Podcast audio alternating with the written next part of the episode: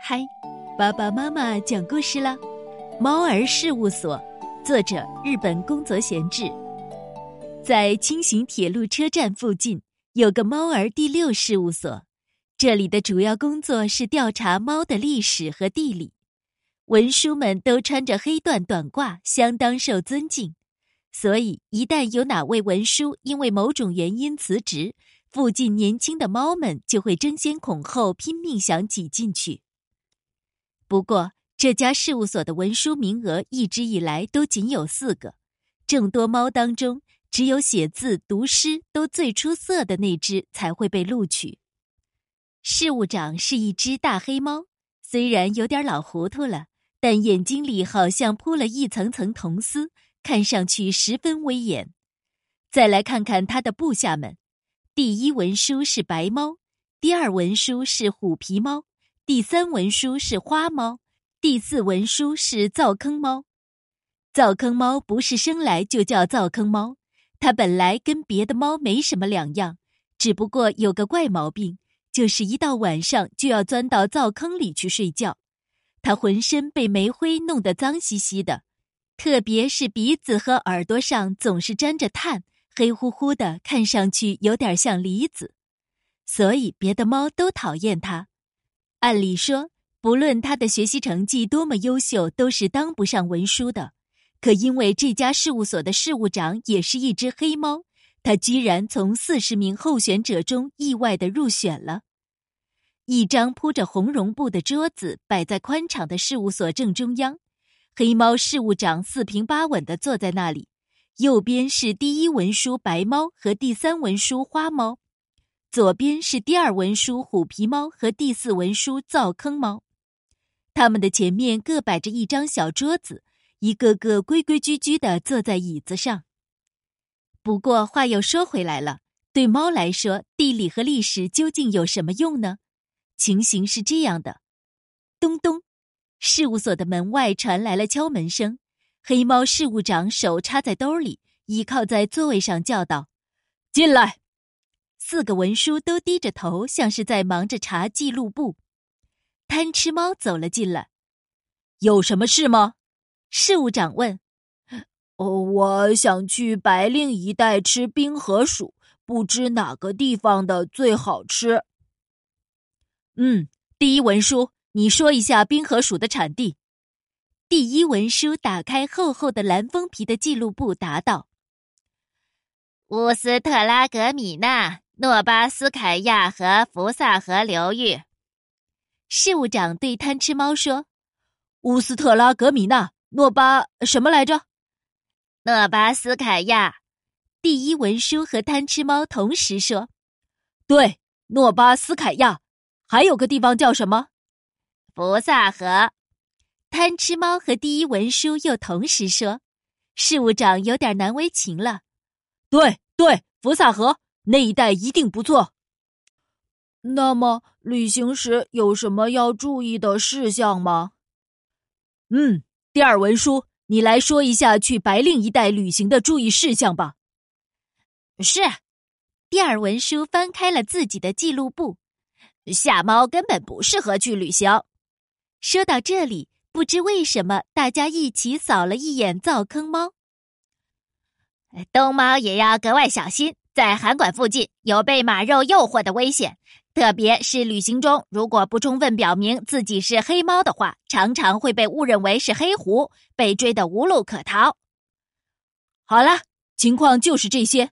您不像我们是黑猫，所以不用过分担心，只要在韩馆提防一下马肉的诱惑就行了。哦，好的。对了，那边有什么有权有势的人物吗？第三文书，你来列举一下白令一带有权有势者的名字。是，嗯，白令，白令，有了，一位名叫托巴斯基，另一位名叫肯佐斯基，一共有两位。托巴斯基和肯佐斯基是什么样的人物呢？第四文书，你来大致描述一下托巴斯基和肯佐斯基的情况吧。呃，是。第四文书，灶坑猫已经翻开记录簿，等在那里了。两只短手分别插在有托巴斯基和肯佐斯基的地方，这让事务长和贪吃猫佩服不已。可其他三位文书却轻蔑地瞥了他一眼，发出一阵冷笑。灶坑猫一丝不苟地读了起来：“托巴斯基酋长德高望重，目光炯炯有神，言语略微迟钝；肯佐斯基富翁，言语略微迟钝。”但目光炯炯有神。哦，这下我明白了，谢谢。贪吃猫走了出去。猫儿事务所的工作大致就是这个样子。对猫儿们来说，它还是提供了不少便利。不过，刚才讲的那件事情过去正好半年的时候，这家第六事务所就被废除了。原因嘛，大家可能已经察觉到了。就是其他三个文书太痛恨第四文书灶坑猫了，特别是第三文书花猫，他老是想抢灶坑猫的工作。灶坑猫也想赢得大家的欢心，可总是适得其反。比如有一天，邻桌的虎皮猫拿出饭盒放在桌上，正打算吃午饭，突然一阵睡意袭来，他很想打个哈欠。于是，虎皮猫用力伸开两只短爪，打了一个大大的哈欠。这倒没什么，因为这在猫儿们之间，即使当着长辈的面儿也不算失礼。不过，相当于人捻捻胡须而已。问题是，他两脚一蹬，把桌子给蹬歪了，饭盒一滑，啪的掉在了事务长前方的地板上，摔得凹一块凸一块。不过好在是铝制的，特别结实，没摔坏。虎皮猫连忙停止打哈欠，趴在桌子上伸出前爪去抓饭盒，可是就差那么一点点，饭盒滑来滑去，怎么也够不到。我说你呀，那样不行，够不到的。黑猫事务长一边大口大口的嚼着面包，一边笑着说。这时，第四文书灶坑猫刚打开饭盒盖儿。看到这种情况，他就迅速起身，拾起饭盒想递给虎皮猫。想不到虎皮猫暴跳如雷，非但不去接灶坑猫好意递过来的饭盒，反而把爪子背到身后，拼命摇晃着身体，大声吼道：“干什么？你想叫我吃这盒饭吗？叫我吃这盒从桌子上掉到地上的饭吗？”“呃，不是，我看见你想捡，就帮你捡起来。”我什么时候去捡了啊？我只是觉得他掉在事务长面前太不礼貌了，想把他推到我的桌子下面去。呃，是吗？我看见饭盒滑来滑去，就太不像话了！我要跟你决！得得得！事务长高声喊道，他是想阻止虎皮猫说出“决斗”二字，因此故意打断了他的话。好了，不要吵了。灶坑猫也不是因为想让虎皮猫吃掉在地上的饭才去捡的，对吧？还有，今天早上我忘了说，虎皮猫的工资涨了十块。虎皮猫起初一副气势汹汹的样子，但还是耐着性子听了下去。听到最后，终于喜笑颜开。哎，对不起，打扰您了。说完，他又瞪了一眼身边的灶坑猫，这才坐下。各位，我真的很同情灶坑猫呀。过了五六天，又发生了一件类似的事情。之所以经常会发生这种事情，一是因为猫生性懒惰，二是因为猫的前爪就是手太短了。这一回是坐在对面的第三文书花猫。早上，他正要开始办公，笔咕噜噜的滚到了地板上。花猫本该立即起身去捡，可它懒得动弹，便又像虎皮猫上次一样，趴在桌子上伸出两只前爪去捡，可同样还是够不到。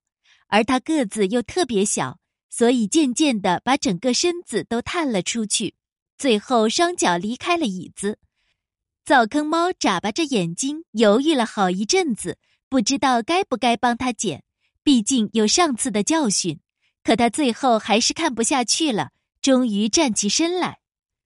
也就在这个时候，花猫把身子探过了头，一下子从桌子上栽了下来，哐当，他的脑袋重重的磕到了地上。可能是声音太响了，黑猫事务长吓了一跳，连忙站起来，从身后的柜子里取出一瓶治昏厥用的西安水。想不到这时花猫一跃而起，气急败坏的叫起来：“早坑猫，你小子竟敢推我！”不过这回事务长马上劝起花猫来：“我说花猫，这就是你的不对了。早坑猫完全是出于好意才站起来的。”他根本连碰都没碰到你，哎，区区小事有什么大不了的？来呀，快把山道丹的搬迁报告和那个……说着，事务长就去忙自己的工作了。没办法，花猫只好接着工作，但会时不时狠狠的瞪上灶坑猫一眼。就是这么一种情形，你说灶坑猫有多痛苦吧？为了变成一只普通的猫。灶坑猫不止一次试着在窗外过夜，可到了半夜总是冻得一个喷嚏接一个喷嚏，没办法，它只好又钻回到灶坑里。为什么灶坑猫那么怕冷呢？因为它的皮毛太薄。为什么它的皮毛太薄呢？因为它是伏天出生的。没办法，都是我不好。灶坑猫想，想着想着，它圆圆的眼睛里噙满了泪水。不过，一想到事务长对自己这么好，其他的灶坑猫也都因为自己在事务所工作而感到骄傲和高兴，灶坑猫便想，再痛苦也不能辞职，一定要挺过去。他一边抽泣，一边握紧了拳头。可是，灶坑猫万万没想到，那个事务长居然也靠不住了。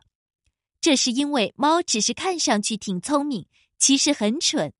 有一次。灶坑猫不走运感冒了，大腿根儿肿得有碗口那么粗，疼得走不了路，只好请了一天假。他痛苦不堪，望着库房小天窗射进来的黄光，揉着眼睛，整整哭了一天。这天，事务所里的情形是这样的：哎呀，今天灶坑猫怎么还没来？可够晚的了。工作的间隙，事务长自言自语道。怕是跑到海边去玩了吧？白猫说：“不对，一定是去什么地方赴宴了。”虎皮猫说：“今天哪里有宴会？”事务长吃惊的问他，心想：猫宴怎么可能不请自己？说是北边有所学校举行开学典礼，是吗？黑猫不说话了，陷入了沉思。凭什么？凭什么灶坑猫会受邀请呢？花猫说：“最近老是有猫请他，他还说什么下次该轮到老子当事务长了。那些蠢货害怕了，才没命的来讨好他。”这是真的？黑猫叫道：“当然是真的！不信您可以去调查呀。”花猫撅着嘴回答道：“岂有此理！我可是够照顾他的了。好吧。”我自有办法。然后事务所里就安静下来了。到了第二天，灶坑猫的腿总算消肿了。一大清早，他就迎着呼啸的大风，高高兴兴的来事务所上班。往常一到事务所，他就要摸摸自己那心爱的记录簿的封皮。然而今天，他们却不在桌子上，而是分别被摆在了对面和旁边的三张桌子上。啊！昨天大家一定忙坏了，灶坑猫的心顿时砰砰的跳了起来。他声音沙哑的自言自语道：“哐当，门开了，花猫走了进来。早上好。”灶坑猫连忙站起身来打招呼，可花猫没吭声就坐下了，然后装出很忙碌的样子，翻起记录簿来。哐当，砰！虎皮猫进来了。呃，早上好！灶坑猫又站起身来打招呼，可是虎皮猫根本就不理他。早上好，花猫对虎皮猫说：“你早，好大的风呀！”虎皮猫也马上搬开了记录簿。哐当，砰！白猫进来了。早上好，虎皮猫和花猫同时招呼道：“你们早，风够大的。”白猫也忙着开始工作了，灶坑猫有气无力的站在那里，默默的鞠了一躬，可白猫却装作什么也没看见。哐当，砰！哎，好大的风呀！黑猫事务长走了进来。早上好！三位文书迅速站起身来行礼。灶坑猫也茫然的站在那里，低着头，默默的行了一个礼。简直就像风暴一样。黑猫看都不看灶坑猫一眼，说完就工作起来。各位，今天我们要继续调查昨天没调查完的阿摩尼亚库兄弟的情况，并作出回答。第二文书：阿摩尼亚库两兄弟谁到达了南极？一天的工作开始了。灶坑猫无言的垂下了头，没有记录簿，他想回答也说不出来。是庞波拉利斯。虎皮猫回答：“好，再详细叙述一下庞波拉利斯的情况。”黑猫又说：“啊，这是我的工作呀！记录簿，记录簿！”灶坑猫急得快要哭出来了。庞波拉利斯在南极探险的归途中死于雅普岛海域，遗体海葬。第一文书读着灶坑猫的记录簿，灶坑猫难过极了，两颊酸溜溜的。他低下头，忍受着强烈的耳鸣。事务所里如同沸水一般的忙碌着，工作进展的十分顺利，大家一言不发，只是偶尔才朝灶坑猫这边瞥上一眼。午休的时间到了，灶坑猫没有吃带来的盒饭，它一动不动地将手放在膝盖上，一直低着头。到了下午一点钟，灶坑猫终于忍不住了。抽抽噎噎的哭了起来，他哭哭停停，一直哭到傍晚，整整哭了三个小时。可大家却好像什么都没看见似的，愉快的工作着。这时，猫儿们谁也没有发觉，有一个威风凛凛的金色狮子出现在事务长身后的窗户外面。狮子用怀疑的目光朝里面看了一会儿，然后敲了下门，猛地冲了进来。猫儿们吓坏了，一个劲儿的在原地打转转，只有灶坑猫停止了哭泣，直直的站在那里。狮子用洪亮的声音说道：“你们这些家伙在干什么？这叫什么地理和历史啊？给我停下！我命令解散。”就这样，事务所被废除了。狮子的意见，我一半赞成。